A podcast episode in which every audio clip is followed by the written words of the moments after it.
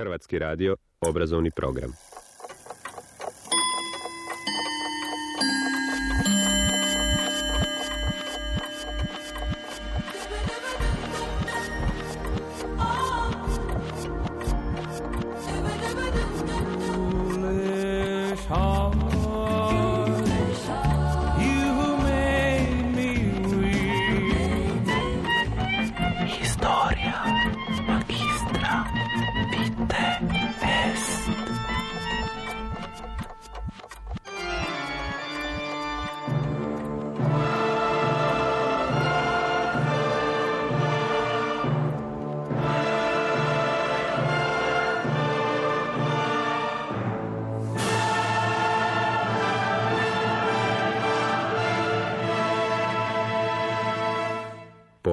Četvrtkom. –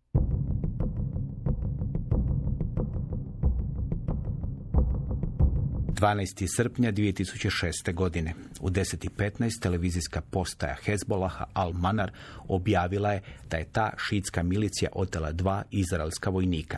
U intervjuima koje je glasnogovornik Hezbolaha dao arapskim satelitskim televizijskim postajama, on je izjavio da ta organizacija ima dužnost osloboditi libanonske zarobljenike koje drži Izrael i da je Hezbolah zainteresiran za razmjenu zarobljenika. Nepuna dva sata prije, Hezbolah je na teritoriju Izraela na izraelsko-libanonskoj granici postavio zasjedu ophodnji izraelskih obrambenih snaga. Dva vozila Hammer sa sedam vojnika 91. divizije obilazila su granicu u ocijeku Zarit. Pripadnici Hezbolaha čekali su da vozila dođu iza okuke na cesti, gdje su bila potpuno izložena. Drugi Hammer napadnut je od jedinice koja je bila na libanonskoj strani granice. Taj Hammer onesposobljen i tako je prvi Hammer koji je bio 110 metara dalje ostavljen bez potpore. Vozač drugog Hamera ubijen je u vozilu, dvojica drugih vojnika ubijena su dok su pokušavala izaći iz vozila. Prvi Hamer napala je jedinica Hezbolaha koja se infiltrirala u Izrael noć prije. Dva su se vojnika uspjela izvući iz prvog vozila i sakriti u grmlje. Druga dvojica, vojnici Goldwasser i Regev, ranjena su i ostala su u vozilu. Njih su pripadnici Hezbolaha ukrcali u civilna terenska vozila i odvezli u Libanon. Tu dvojicu trebalo je razmijeniti za zarobljene pripadnike Hezbolaha. Kada su objavljene vijesti o napadu na ulice u Dahiji, predgrađu u južnom Beirutu u kojemu su živjeli šiti, izašli su ljudi koji su nosili fotografije generalnog sekretara Hezbolaha Hasana Nasralaha. Dijelili su se slatkiši, nebo je obasjano vatrometom. Nisu svi bili sretni. Libanonski premijer Fuad Siniora pozvao je Huseina Halila Nasralahovog savjetnika. Siniora je upitao što ste učinili. Halil je hladno odgovorio, sve će se smiriti za 24 do 48 sati. Siniora nije bio tako optimističan. U lipnju te 2006. zbog jednog zarobljenog vojnika izraelske obrambene snage opustošile su gazu. Halil je ostao smiren. Libanon nije gaza, odgovorio je. Izraelski premijer Ehud Olmert saznao je za zasjedu oko 10 sati ujutro, u trenutku dok je razgovarao s roditeljima vojnika Gilada Šalita, koji je držan u zatočeništvu u pojasu Gaze. Ministar obrane Amir Perec obavješten je nekoliko minuta nakon Olmerta. Njemu je zapovjednik operativnog odsjeka glavnog stožera general Gadi Eisenkot dao detalje napada. Eisenkot je odlučio proglasiti Hannibal, to je kodno ime za otmicu izraelskog vojnika. Ministar obrane okupio je najbliže suradnike na čelu s načelnikom glavnog stožera generalom Danom Halucom. Amos Harel i Avi Isarščarov u knjizi 34 dana Izrael, Hezbolah i rat u Libanonu pišu. General Amos Jadlin, načelnik Izraelske vojne obavještajne službe, otvorio je raspravu obavještajnom procjenom.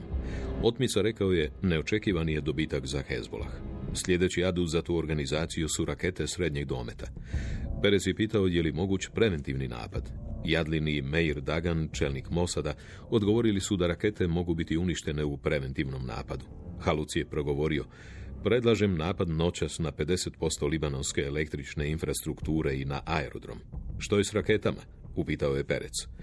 Za sada, rekao je Eisenkot, predlažemo da ne napadamo. To će dovesti do dalekometne vatre na Izrael.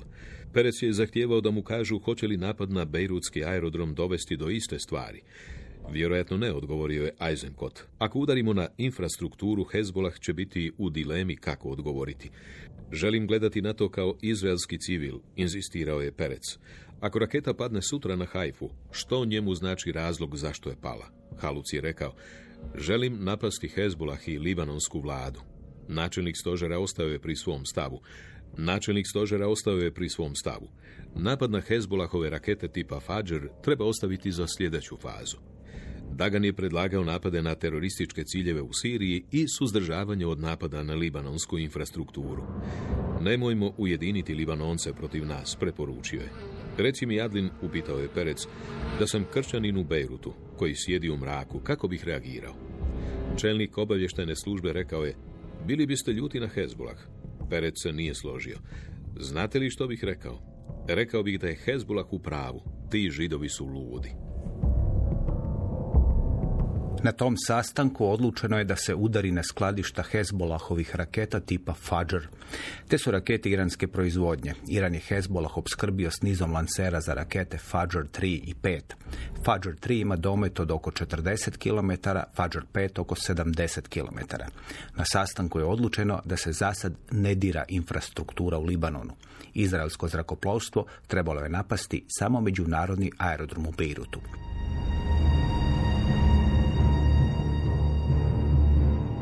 Na sastanku izraelske vlade tog 12. srpnja, koji je počeo u 20 sati, odlučeno je da se napadne Hezbolah.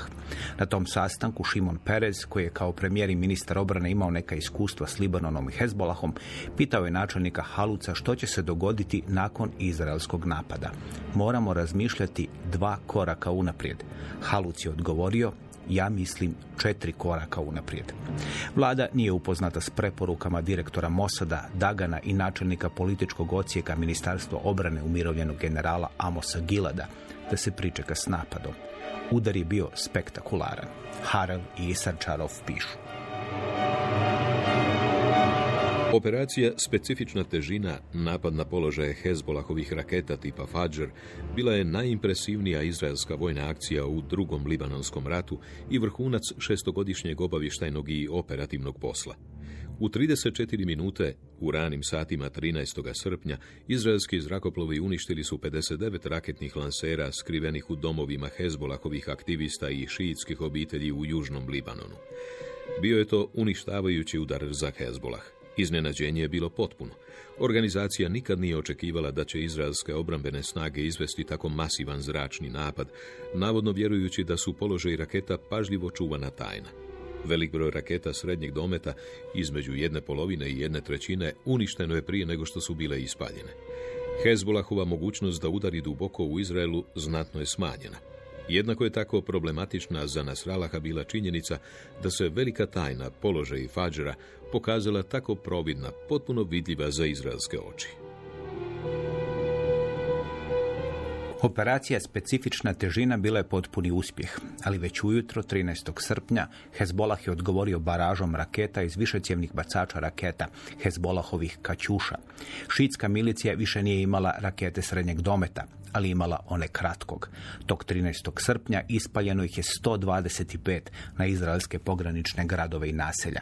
Napad je zatekao ministra Pereca u posjetu sjevernom zapovjedništvu koje je bilo nadležno za Libanon. Ministar je morao biti odveden u sklonište. Tu nije bio kraj iznenađenjima.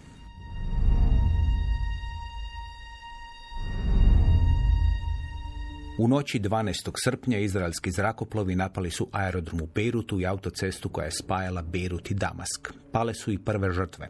U pet dana bombardiranja poginula su 153 libanonska civila. U prvom raketnom napadu Hezbolaha poginulo je dvoje izraelskih civila. Hezbolahove rakete izazvale su velike požare na sjeveru Izraela. Izraelska vlada odlučila se na još drastičniji korak – dala je odobrenje da se bombardiraju Hezbolahove zgrade u Dahiji. Napad je počeo ujutro 14. srpnja. Uništeno je sjedište Hezbolaha kao i sjedište Hezbolahove televizije Al-Manar. Hezbolahov odgovor nije trebalo dugo čekati. Harel i Sarčarov pišu. U 2045 usred konferencije za novinare generala Haluca, Nasralak se pojavio na televiziji Al-Manar. U telefonskom razgovoru koji je također prenošen uživo na izraelskoj televiziji, Nasralah je zatražio od ljudi u Bejrutu da pogledaju prema zapadu, na sredozemlje. Brod koji je bombardirao Bejrut sada će biti uništen, obećao je. Nekoliko minuta ranije projektil C-802, iranska verzija rakete Obala more, razvijena u Kini, zabio se u izraelski raketni brod Halit, jedno od najnaprednijih izraelskih plovila. Četiri su mornara ubijena, ali brod je ostao na površini. Prema nekim tvrdnjama, raketa je ispaljena uz pomoć iranske revolucionarne garde, elitne iranske vojne jedinice. Arapski novinar koji je živio u Beirutu tijekom rata sjetio se da je na stotine ljudi otišlo na obalu te večeri. Bila je to točka prekretnica za libanonsko javno mnijenje. Vidjeli smo plamenove na moru i shvatili da Nasralah govori istinu, da nije poput drugih arapskih vođa koji su se običavali hvaliti sposobnostima koje nisu imali. Nasralah je održao riječ.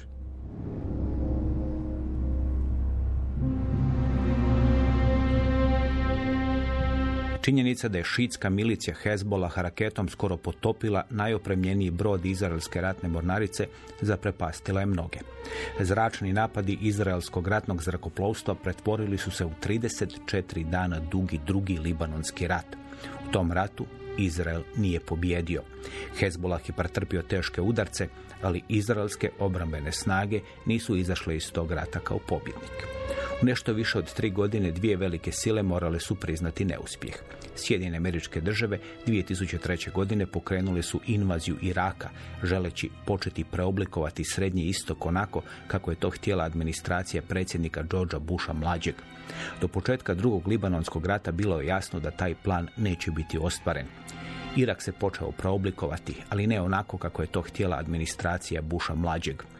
U srpnju Hezbolah je oteo dva izraelska vojnika kako bi pokrenuo razmjenu zarobljenika. Izrael je odgovorio udarom koji je trebao prisiliti Hezbolah da popusti. Nakon 34 dana dugog rata, malo je tko u Izraelu smatrao da je šitska milicija poražena. Nakon američke invazije na Irak, Srednji istok brzo se mijenjao.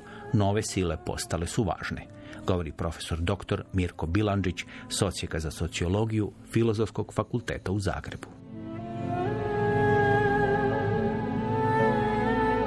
Međutim, napuštanjem Iraka organizacijske forme organizacijske forme islamske države su već nastale i onda se dogodilo da su kao domino efekti dakle utjecaj onoga što se naziva arapsko proljeće, ali nažalost postalo tmurna arapska jesen, koja može postati i dan danas još tmurnija, a krenulo je sve od jasne revolucije u Tunisu je zahvatilo i to područje i naravno i susjedna područja Iraku, odnosno dakle područje Sirije. I dogodilo se u stvarnosti da su ti procesi omogućili da dakle jedan rezultat, a to je da bilo kakva transformacija, tranzicija na području Bliskog istoka koja uključuje uglavnom diktatorske režime, nakon njihovog rušenja bilo koji proces je značio jačanje islamizma, koji je konačnu potvrdu dobio dakle u lipnju 2014. kada je nastala islamska država i kada je Abu Bakr al-Baghdadi proglasio kalifat na području Iraka, e, odnosno području Sirije, negirajući nacionalne granice. Naravno da taj model kalifata i negiranje nacionalnih granica je nešto što nije novost na Bliskom istoku. Ako uzmemo proces širenja utjecaja Irana na tom području, bilo kroz hezbolavski model, ili što neki nazivaju iranska legija stranaca, Dakle, i on podrazumijeva negiranje utjecaja na razmeđu nacionalnog i islamističkog, odnosno stvaranje tih zajednica islamskih koje trebaju biti islamističke države. Taj model država se sad slijeđen i u ovom slučaju, naravno samo sa ovaj, sunitskim preznakom i formirana je dakle i na razvalinama rata u Iraku gdje je nastala izvorno ta islamska država, odnosno njezine preteče kao afilijacije Al-Kaide. Dakle, kao podružnice Al-Kaide, u ostalom Al-Zarkavi je prisegnuo na vjernost Al-Kaide, odnosno sami Bin Ladenu. Kažu ovaj, kulturološki da je polaganje bajata, prisege, jedan osobni čin koji je trajan. Naravno, poslije su se organizacijski ili geostrateški, geopolitički događali ovaj raskol među Al-Kaide i islamske države, odnosno Al-Nusra Fronta ali u Siriji, koji je također islamistička organizacija usmjerena na rušenje Bašara al-Asada u Siriji. Dakle, događali su se raskoli i rascijepi i odmaci tih međusobni, međutim, u jednom i drugom slučaju je riječ o jednom, dakle, istom modelu, to je stvaranja islamističke države. Žil Kepel u knjizi Dalje od kaosa, Srednji istok i izazovi zapada piše da postoje tri generacije džihadista. Prva generacija koja je započela međunarodni džihad borila se protiv bliskog neprijatelja. Njezin glavni ideolog bio je palestinac Abdullah Azam koji je smatrao da je dužnost svakog muslimana da se bori u džihadu u Afganistanu protiv nevjernika, okupatora iz Sovjetskog saveza. Žil Kepel piše. U svom manifestu koji je imao naslov Pridruži se karavani, Azam je zacrtao da je dužnost svakog muslimana na svijetu da se bori u Afganistanu. Tvrdio je da su oni bili obvezni to učiniti u ime obrambenog džihada. Pozvao je sve vjernike da se mobiliziraju za oslobađanje zemlje islama koja je bila pod napadom nevjernika. Ta dužnost nadjačava sve. Država, suprug, žena, otac ili gospodar roba ne mogu stajati na putu izvršenja te obveze. Svaki vjernik mora djelovati unutar svojih mogućnosti, rukom, jezikom ili srcem, što može značiti sudjelovanje u bici, financiranje, poticanje, propovjedanje ili u najmanju ruku molitvu. Džihad u Afganistanu trebao je biti nukleus džihada protiv bliskog neprijatelja, nevjerničkih režima koji su vladali islamskim zemljama. Džihadisti iz Afganistana pokrenut će u Alžiru, Egiptu i drugim islamskim zemljama borbu protiv režima koji su tamo vladali. Ta prva generacija džihadista morala je u toj borbi priznati poraz. Druga generacija bila je ona koja je za glavnog suparnika odabrala dalekog neprijatelja, Sjedinjene američke države, koje su stajale iza svih režima koji su namjeravali srušiti džihadisti prve generacije. Glavni ideolozi te generacije džihadista bili su Osama bin Laden i Ayman al-Zawahiri, vođe Al-Kaide. Ta druga generacija izvešće niz spektakularnih terorističkih napada. Najspektakularniji je bio udar na Sjedine američke države 11. rujna 2001. godine. Ali na kraju će i oni biti poraženi. Treća generacija džihadista imala je novi cilj i dva nova ideologa. Oba su imala istu kunju, drugi posebni oblik imena koji počinje Sabu. Njihova kunja bila je Abu Musab, po prorokovom pratitelju Musabu ibn Majru, koji je poginuo u bici kod Uhuda 625. godine. Žil Kepel piše. Prvi od toga dvojca je Mustafa Sit Marijam Nasar, zvan Abu Musab al-Suri, sirijac, plavok i crvene kose rođen 1957. u dobroj obitelji u Alepu. Svoje političko djelovanje počeo je u redovima muslimanskog bratstva. Onda se pridružio džihadu u Afganistanu prije nego što je proveo 90. godine u Europi. Studirao je strojarstvo u Francuskoj, oženio se španjolkom i uzeo španjolsko državljanstvo. Dok je živio u Londonistanu, postao je poznat po podršci alžirskoj GII i uređivanju njezinog međunarodnog glasila Al Ansar. U jesen 1996. pridružio se Bin Laden u Afganistanu kako bi služio kao njegov časnik za vezu s arapskim i europskim medijima.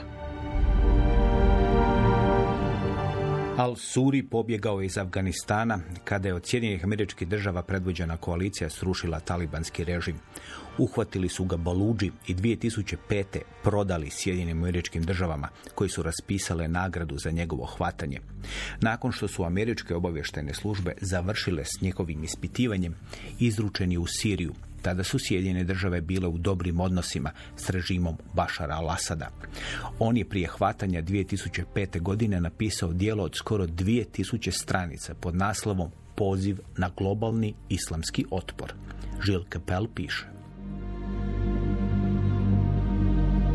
Al-Sur je tvrdio da 11. rujna svjedočio Bin Ladenovoj obijesti i neumjerenosti. Precjenjujući svoje moći i izvodeći svoju loše kalibriranu provokaciju protiv Sjedinjenih država, on je izazvao reakciju koja je uništila organizaciju. Greška je bila u apsurdnoj strategiji koja je davala prednost borbi protiv dalekog neprijatelja. Čak i ako su muslimanske mase bile oduševljene uništavanjem svjetskog trgovinskog centra, to nije bilo dovoljno da pojure prema zastavi Al-Kaide, jer to nije bilo nešto s čime su se mogli identificirati u svojim dnevnim životima. Bilo je nužno napustiti Bin Ladenovu i Al-Zavahirijevu strategiju od ozgo, otjelovljenu u lenjinističkoj i piramidalnoj organizaciji koja je davala zapovjedi koje se moralo izvršiti. Poželjna alternativa bila je strategija od ozdo prema gore, utemeljena na međusobnom poznavanju i oponašanju. Ona će biti molekularna i virtualna i dopustit će da se potencijalni džihadisti lako sami identificiraju s problemima koje doživljavaju u svojim svakodnevnim životima.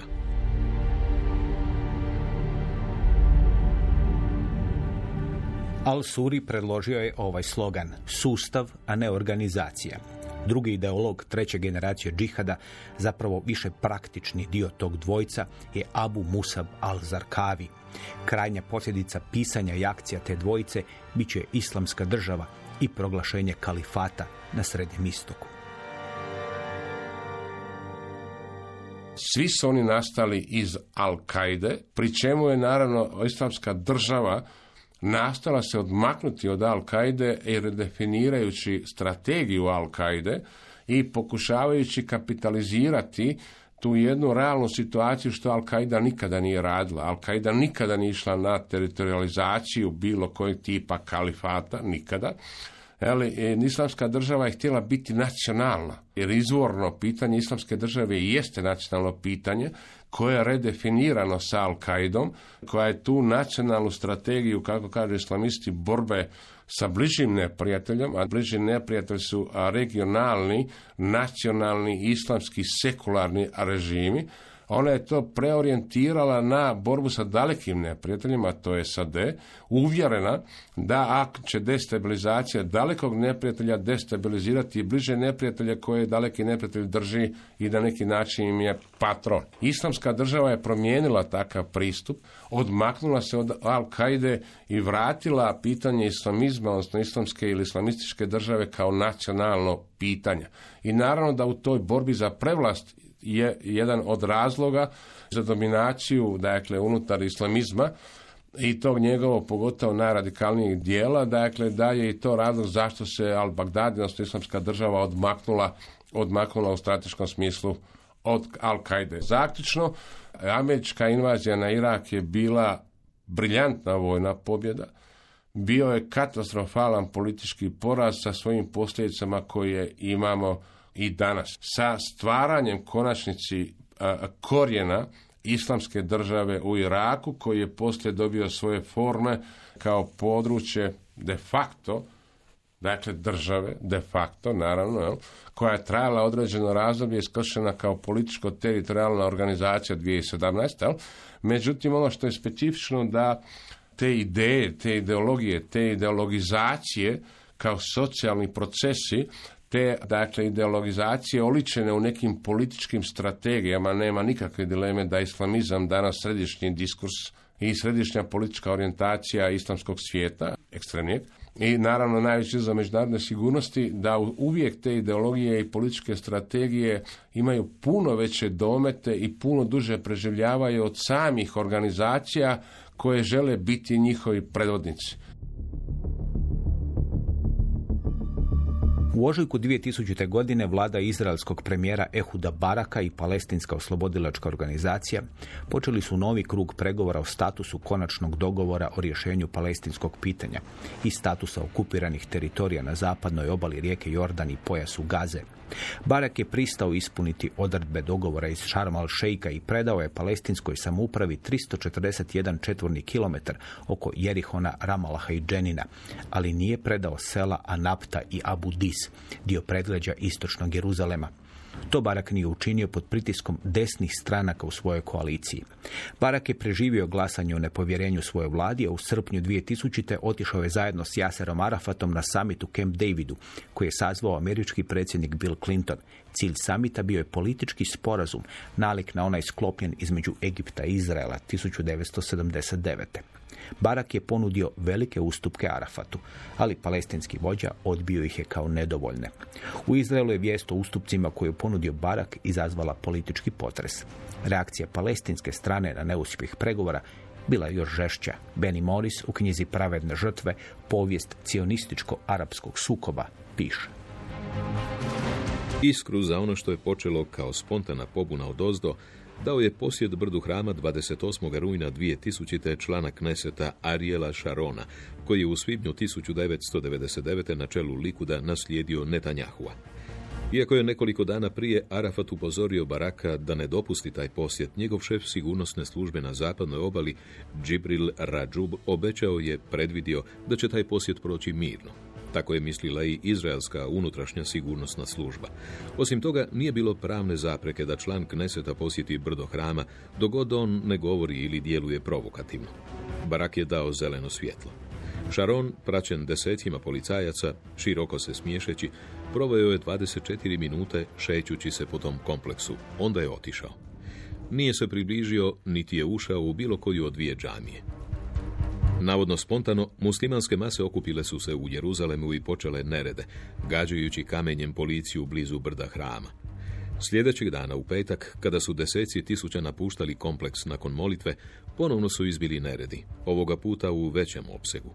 Izraelska policija koja je ušla u kompleks gađana je kamenjem. Odgovorila je gumenim mecima, možda i bojevim streljivom, ubivši četiri palestince i ranivši ih više od stotinu. Za nekoliko sati televizijske i radio postaje palestinske samouprave pridružile su se protestima jasnim antiizraelskim, ponekad i antisemitskim huškanjem. Vođe palestinske samouprave podjarili su vatru govorom o maršu na Jeruzalem i pozivima na džihad.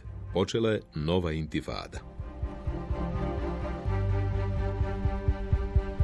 Dakle, na području Bliskog istoka postoje ono što politološka teorija zovu sile veta. S jedne strane su zaista to uloge nacionalnih vojski, a s druge strane ovih nedržavnih entiteta ili terorističkih organizacija koji imaju moć i sposobnost intervencije u politička i naravno društvene procese u svim tim državama. S tim da ja bih kazao da ovaj naš zapadni pogled na terorizam ja bih rekao da je on ipak redukcionistički. Dakle, svi ti nedržavni entiteti na tom području nastaju kao društveni pokret koji kasnije u svojoj operacionalizaciji imaju različite dimenzije, gdje su istovremeno dakle oni i terorističke organizacije i socijalno-karitativni pokreti i na neki način politički akteri kada se dogodi dakle situacija političkog oportuniteta da uđu u legitimne i legalne procese, oni postaju vlast. Nema nikakve dileme da su i Hezbolah i Hamas, dakle u Libanonu i na području palestinske uprave, zadobili vlast u legalnim i legitimnim, a pa kad je Hamas u pitanju 2006. to je bio prvi iskorak, najnadziranijim dakle od strane ovih monitoringa za legalnost i poštenje izbora, dakle da su oni postali i vlast. Tako da ja bih rekao da oni sve te atribute imaju danas i da je to izvor njihove moći, ima ih cijelo vrijeme. A kada i nisu vlast, oni zbog dakle, načina funkcioniranja tih država i tipova tih država su bar kvazi vlast ili država u državi. Naravno da prvu a ja bih rekao ulogu koja je postala uzor mnogima je imao Hezbollah od svog osnutka u tom, dakle, zadnjih godinama 80. godina, jel, ali taj trend se i nastavio, a onda je e, istovremeno se stvarao, s obzirom na iste protivnike, ali ja bih rekao i iste utjecaje, a to je među ostalog i iranski utjecaj, odnosno te modele panislamizma koje postoje dakle na tom području da si ovi sunitski elementi Hamas je sunitski imali podršku i uživali podršku dakle i Irana, ali njegovih afilijacija prije svega Hezbolah. I onda se događa da naprosto taj sporazum iz Osla, između ostalog i zbog Hamasa, ali ne samo zbog Hamasa, nije profunkcionirao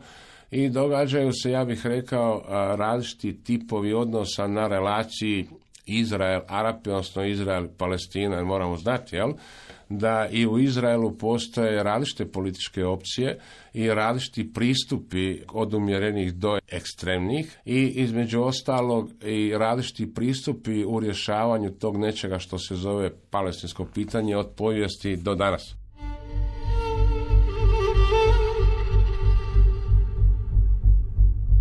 Nakon islamske revolucije u Iranu, Fatki Shkaki, liječnik rođen u pojasu Gaze 1951. napisao je knjigu pod naslovom Homeini alternativno islamističko rješenje, u kojoj je zagovarao radikalnu nasilnu pobunu protiv okupacije pojasa Gaze i zapadne obale rijeke Jordan, kao i radikalnu islamističku reformu arapskog društva. Škaki je u 80. godinama počeo osnivati malene ćelije, veličine 5 do 7 ljudi, koji su se spremali na oružanu pobunu. Te će ćelije na kraju uzeti ime Islamski džihad za Palestinu. Islamski džihad će uz Hamas biti ključan za islamizaciju palestinskog pitanja. Do početka 80-ih palestinska oslobodilačka organizacija bila je glavna i sekularna organizacija koja se borila za palestinsku državu. Hamas i islamski džihad postali su konkurencija PLO-u. Pripadnici islamskog džihada za Palestinu nastojali su biti što brutalniji u svojim napadima. Cilj je bio natjerati Izrael na oštru reakciju koja će palestince na okupiranim teritorijama potaknuti na opću pobunu. U prvoj intifadi oni su izveli neke od najbrutalnijih napada. Ronen Bergman u knjizi Ustani i ubi prvi, tajna povijest izraelskih ciljanih ubojstava, piše. U noći 15. veljače 1992. u petak Odjeljenje gerilaca islamskog džihada ušuljalo se u terenski logor izraelskih obrambenih snaga. Svježi regruti na vježbi spavali su u šatorima.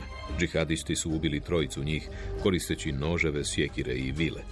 Izvještavajući o napadu na kraju šabata, Haim Javin, glavni voditelj na tada jedinom izraelskom televizijskom kanalu, nazvao ga je Noć vila. Fathi Škaki imao je tu čast da njegovo ubojstvo bude prvo za koje je odobrenje dao izraelski premijer Jicak Rabin. Izraelski premijeri imali su pravo potpisati takozvanu crvenu stranicu, naredbu obavještajnim službama i vojsci da se ubije osoba posebno opasna za Izrael. Ronen Bergman piše zašto je Škaki dobio tu čast.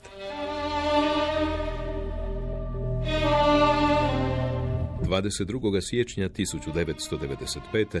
terorist islamskog džihada koji je bio odjeven u uniformu izraelskog vojnika progurao se usred mase vojnika na autobusnoj postaji u Beit Lidu, 40 km sjeveroistočno od Tel Aviva. Pritisnuo je prekidač koji je detonirao 11 kg eksploziva koje je nosio na sebi. Deseci vojnika sasječeni su u velikoj eksploziji. Kada su drugi pojurili prema ranjenima koji su vikali za pomoć, drugi se bombaš samoubojica raznio među njima. Treći se terorist trebao raznijeti nekoliko minuta kasnije, ali se prestrašio i pobjegao. Ubijeni su 21 vojnik i jedan civil, 66 ih je ranjeno. Premijer i ministar obrane Rabin došao je na mjesto napada kratko nakon eksplozije. Križanje je još bilo posuto dijelovima tijela i umrljano krvlju. Bergman piše da je Rabin nakon posjeta mjestu napada kipti od bijesa. Svom šefu ureda, Eitanu Haberu, rekao je ovo. Donesite mi da potpišem crvene stranice.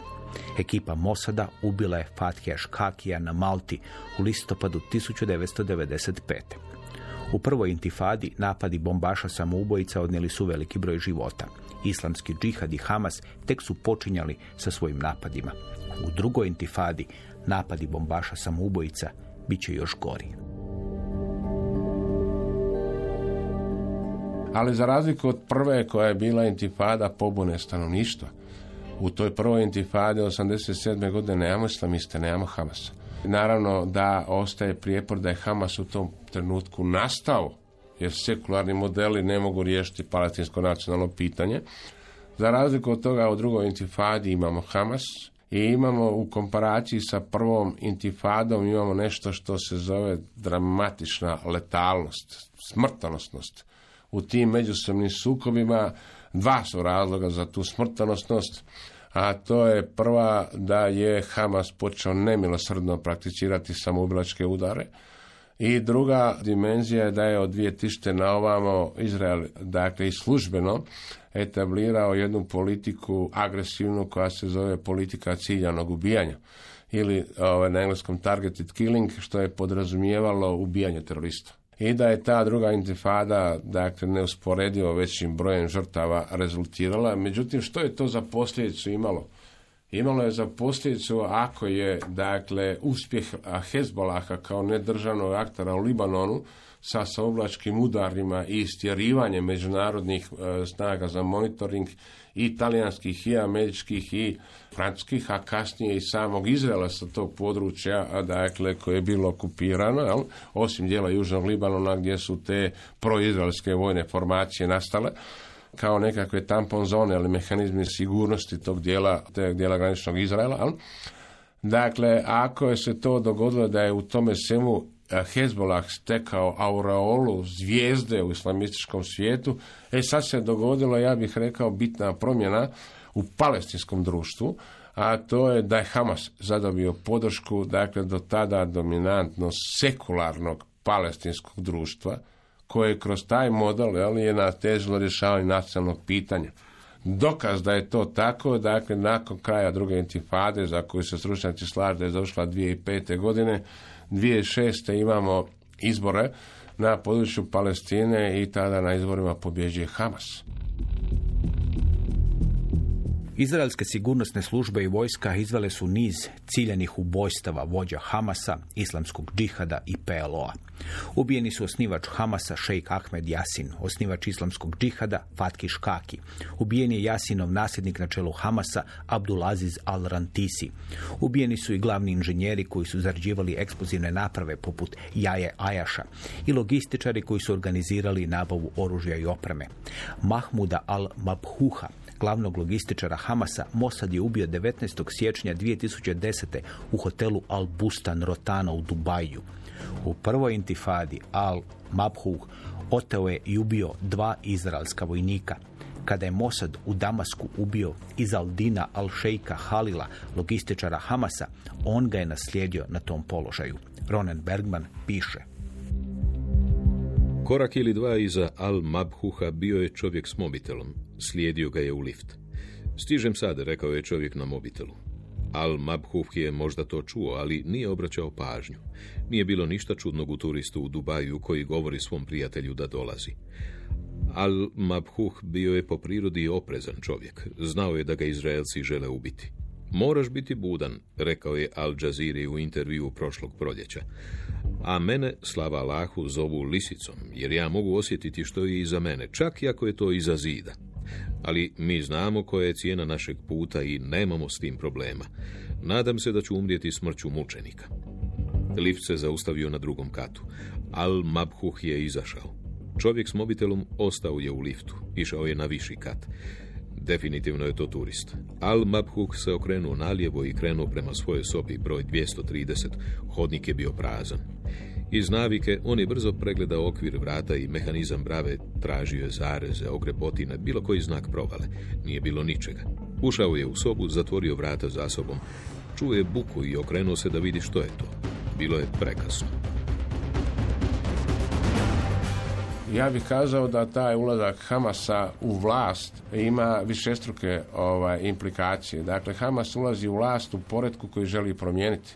Jer ne želi više nacionalnu, sekularnu palestinsku državu, već želi islamističku Palestinu, palestinsku državu. Druga stvar su testirani zapadni modeli izborne demokracije koje zapad ne priznaje, zapad ne pregovara po svojoj orijentaciji sa teroristima. Što to znači? To znači dodatno odvraćanje islamista od tih svih modela između ostalog. I dakle, taj ulazak u vlast, ja bih rekao, mijenja i sam Hamas, koji je kasnije to verificirao u toj povelji iz 2017. koja se više uvažava taj realitet geopolitički i geostrateški u intencijama stvaranja neovisne palestinske države. Dakle, Hamas koji destruira u početnom razdoblju palestinsku samoupravu i sporazumu Osla sad ga priznaje. Ako ga priznaje na stanoviti način, na stanoviti način de facto priznaje i Izrael. Na stanoviti način priznaje proces kako može nastati ta palestinska država. Ali, dakle, to nije značno naravno rješenje tog pitanja, jer ako zbrojimo sve ratove, sve ratove, bez ova četiri velika arapsko-izraelska rata, ako u, posljednje razdoblje su zbrojimo sve ratove, onda ćemo izbrojiti 13 palestinsko-izraelskih ratova samo različitog tipa i opsega, dakle samo u novije, u novije vrijeme. To je razlog zašto ti nedržavni entiteti koji su najbolje organizirani, koji imaju podršku regionalnih subjekata iz niza razloga u tim likvidnim savezništavama, koji su vrlo moćni, sa dramatičnom, dramatičnom društvenom podrškom, u društvima koja su, dakle, malo homogena, malo heterogena, ali imaju, dakle, tu društvenu podršku. 14. veljače 2005. godine kolona automobila u kojoj je bio bivši premijer Libanona Rafik Hariri vozila je kroz Beirut. Hariri je u dva mandata bio premijer Libanona. U drugom mandatu od 2000. do 2004. istaknuo se ekonomskom obnovom Libanona i protivljenjem prisustvu sirijske vojske. Sirijska vojska ušla je u Libanon 1976. i nije namjeravala iz njega izaći. U 12.25 dok je kolona sa Haririjem prolazila pored luksuznih hotela, sagrađenih i obnovljenih u njegovom mandatu, kada je ponovno procvao turizam, eksplodirao je crveni automobil u kojemu je bilo 300 kg eksploziva. Eksplozija je uništila 20 vozila, napravila krater od 20 metara i ubila 10 ljudi među njima i Haririja. Odgovornost za napad preuzela je nepoznata organizacija, ali mnogi su sumnjali da iza njega stoji sirijska obavještajna služba. Ubojstvo Rafika Haririja izazvalo je val protesta i zahtjeva Libanonaca i međunarodne zajednice da se konačno primjeni rezolucija 1559 koja je tražila povlačenje svih stranih vojski iz Libanona. Sirijska vojska se nakon 29 godina konačno povukla iz Libanona, ali u njemu je još uvijek ostala jedna naoružana sila, Hezbolah. Ta 2006. ja bih rekao da je prekretnica još po nečemu, a to je ako odemo malo u Libanon i ponovno se vratimo Hezbolahu, gdje se više između Libanona i dakle Irana i Palestine, ali zbog istih protivnika, istih orijentacija, od antisemitizma, antiamerikanizma, dakle sve više se javlja suradnja sve više se dakle jačaju ti nedržavni entiteti koji nema nikakve dileme da su i Hezbollah i Hamas moćniji od niza država na tom području i da je to izvor njihove stvarne uloge, da postoji jedan od presudnih ili su postali jedan od presudnih subjekata rješenja niza pitanja na tom području, ali ta 2006. je značajna još po nečemu a to je dakle 34-dnevni drugi libanonski rat 2006. godine, jel? ponovni udar Izraela na Hezbolah, ali što se događa? Taj rat Izrael izgubio ponovno. Što dodatno jača moć Hezbolah. Ali ono što je zanimljivo, kako je Izrael izgubio taj rat? Izrael je izgubio taj rat koji je nevjerojatno moćna država i vojno moćna država, dokazano bezbroj puta, Dakle, ta jedna vojno moćna država u 34 dana rata gubi rat. Zašto gubi rat? Zato što nije predvidjela da nastupaju nove vojne strategije i nove vo, tipovi vojnih operacija, a oni su dakle nastali tako što u stvarnosti se radilo o jednom, ja bih to kazao, multimodalnom, multivarijantnom, sinkroniziranom pristupu eh, Hezbolaha koji je koristio sinkronizirano različite tipove djelovanja. I konvencionalnih i nekonvencionalnih, jer nemojmo zaboraviti da Hezbolah je i paravojna organizacija, ili ja bih kazao, nije službena država, ali u onom doslovnom smislu, ako bi to ne zanemarili, to je vojska. To je moćna vojska. Naravno, u formalnom statusu paravojne formacije. Dakle, Hezbollah je pobjedio u tom ratu i od tada do danas u sociopolitološke rječnike ulazi taj jedan pojam koji se zove hibridno ratovanje. Dakle, mješavina, križanac različitih aktera i različitih tipova sinkroniziranog djelovanja Izraelske obrambene i sigurnosne službe i prije su imale teških iskustava sa Hezbolahom. Ta je milicija uspjela u onome što nije uspjelo ni jednoj arapskoj oružanoj sili, otjerati izraelsku vojsku. Godine 2000. izraelski premijer Ehud Barak, bivši načelnik glavnog stožera, dao je nalog da se izraelska vojska povuče iz Libanona. Barak je smatrao da će povlačenjem izraelske vojske iz Libanona Hezbolah izgubiti opravdanje za napad na Izrael. Hezbolah je našao opravdanje. Farme Šaba, pojas zemlje na libanonsko-sirijskoj granici koji je bio pod okupacijom izraelske vojske. Pravo na taj teritorij polagali su i Libanon i Sirija, a zajedno s Golanskom visoravni držala ga je izraelska. Nije trebalo dugo čekati na Hezbolahov potez. Harel i Isarčarov pišu. Prva je kriza došla 7. listopada 2000. na planini Dov, na istočnom dijelu granice s Libanonom. Nakon četiri i pol mjeseca zatišja, Hezbollah je napao rutinsku izraelsku inženjerijsku obhodnju. Tri vojnika, Beni Avraham, Adi Avitan i Omar Sued, vozili su se u neoklopljenom džipu, kada su bili pogođeni moćnom eksplozivnom napravom. Dragocjeno vrijeme izgubljeno je prije nego što je otkriveno da su tri vojnika nestala. Izraelski odgovor bio je suzdržan. Prvo helikopterska, onda tenkovska, pa topnička vatra. Izraelsko ratno zrakoplovstvo bombardiralo je nekoliko Hezbolahovih ciljeva i sirijsku radarsku postaju u Libanonu. Načelnik glavnog stožera Shaul Mofaz predložio je napad na velik broj sirijskih ciljeva u Libanonu. Kabinet je to odbio. Maleni odred krenuo je u potjeru na libanonskom teritoriju, ali je dobio zapovjed da se vrati. Dva dana nakon otmice premijer Ehud Barak objavio je Pridržavamo pravo da odgovorimo onako kako smatramo da je potrebno. Izraelski odgovor nije se dogodio. Izraelski vojnici vjerojatno su poginuli pri pokušaju otmice. Uz njemačko posredovanje njihova tijela, zajedno sa zarobljenim rezervistom Elhmanom Tannenbaumom, razmijenjena su za više od 400 uglavnom palestinskih zarobljenika.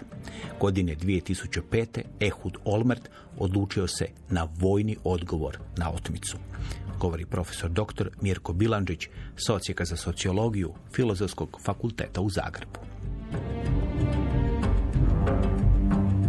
Kažu da ovaj, je u stvarnosti Hezbollah u stvari razbio intelektualni potencijal izraelske vojske, odnosno da je Hezbollah bio intelektualni virus u dakle, kompjuterskim, harderskim i softverskim mehanizmima izraelske vojske. I naravno da Hezbollah od tada dodatno jača, toliko je ojačao da je u tom uh, kasnijem razdoblju kapitaliziraju u smislu društvene podrške taj cijeli proces i da je dakle do danas i politički najjači faktor koji je 2018. pobjedio na izborima, na posljednjim izborima nije pobjedio u smislu koalicije, ali nije izgubio ni jedan mandat Hezbolah zasebno.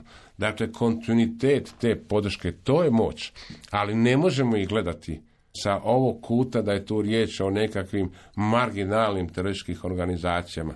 Ili ako nastavimo sa tom ulogom Hezbolaha, kada ona jača dodatno? Ona dodatno jača dakle i sa sirijskim ratom gdje Hezbolah kao nacionalna organizacija, nacionalna organizacija odlazi u sirijski rat. Dakle, Hezbolah dođe u jednu stratešku prekretnicu da li napustiti nacionalno područje i otići izvan tog područja. Hezbolah donosi, ja bih kazao, jednu presudnu odluku koja je bila izazov za sam Hezbolah, da li će se raspasti, da li će uspjeti. I dogodilo se to da je, dakle, u tom razdoblju 2013. kada Hezbollah odlazi u Siriju, kada odlazi pružiti podršku očuvanju režima Bašara al-Asada, dakle, u stvarnosti je Hezbollah sačuvao tu vlast sve do ruske intervencije, odnosno iranske intervencije, dakle, u borbi protiv, dakle, islamske države u Siriji i definitivnog očuvanja režima Bašara al-Asada, ali dakle ta, to razdoblje i ta uloga unatoč velikim gubicima, negdje su procjene da je Dakle, Hezbollah u sirijskom sukobu izgubio oko 3000 pripadnika. Ako znamo da ovaj, to nije baš mali broj, ako znamo da onaj kor, vojni kor, vojna srž Hezbollaha, dakle vojna, sa vojnom izobrazbom, sa vojnim sposobnostima čini otprilike negdje oko 10.000 ljudi. 19. listopada 1982. godine Ali Akbar Hashemi Rafsanjani, predsjednik Mađulesa Iranske savjetodavne skupštine i najbliži suradnik Ajatolaha Ruholaha Homeinija uz Ajatolahovo dopuštenje obnovio je iranski nuklearni program koji je započeo šah Muhamed Reza Pahlavi. Vlada Islamske republike Iran stupila je u kontakt s nizom stranih vlada kako bi dobila pomoć u razvoju nuklearnog programa. Većina vlada odbila je suradnju, ali Savezna republika Njemačka, koja je bila važni trgovinski partner Irana, dopustila je da nekoliko inženjera ode u Iran kako bi dali tehničke savjete. I uz tu pomoć rad na nuklearnom programu išao je sporo. Iran je bio u istrpljujućem ratu s Irakom. Ali Iran neće odustati od svog programa. Nuklearni Iran i situacija u Siriji odredit će Srednji istok početkom 21. stoljeća. O tome sljedećeg četvrtka.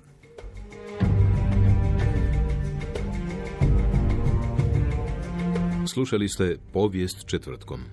Tekst čitao Ivan Kojundžić. Emisiju snimio Toni Bertović. Uredio i vodio Dario Špelić. Hrvatski radio 2023. godina.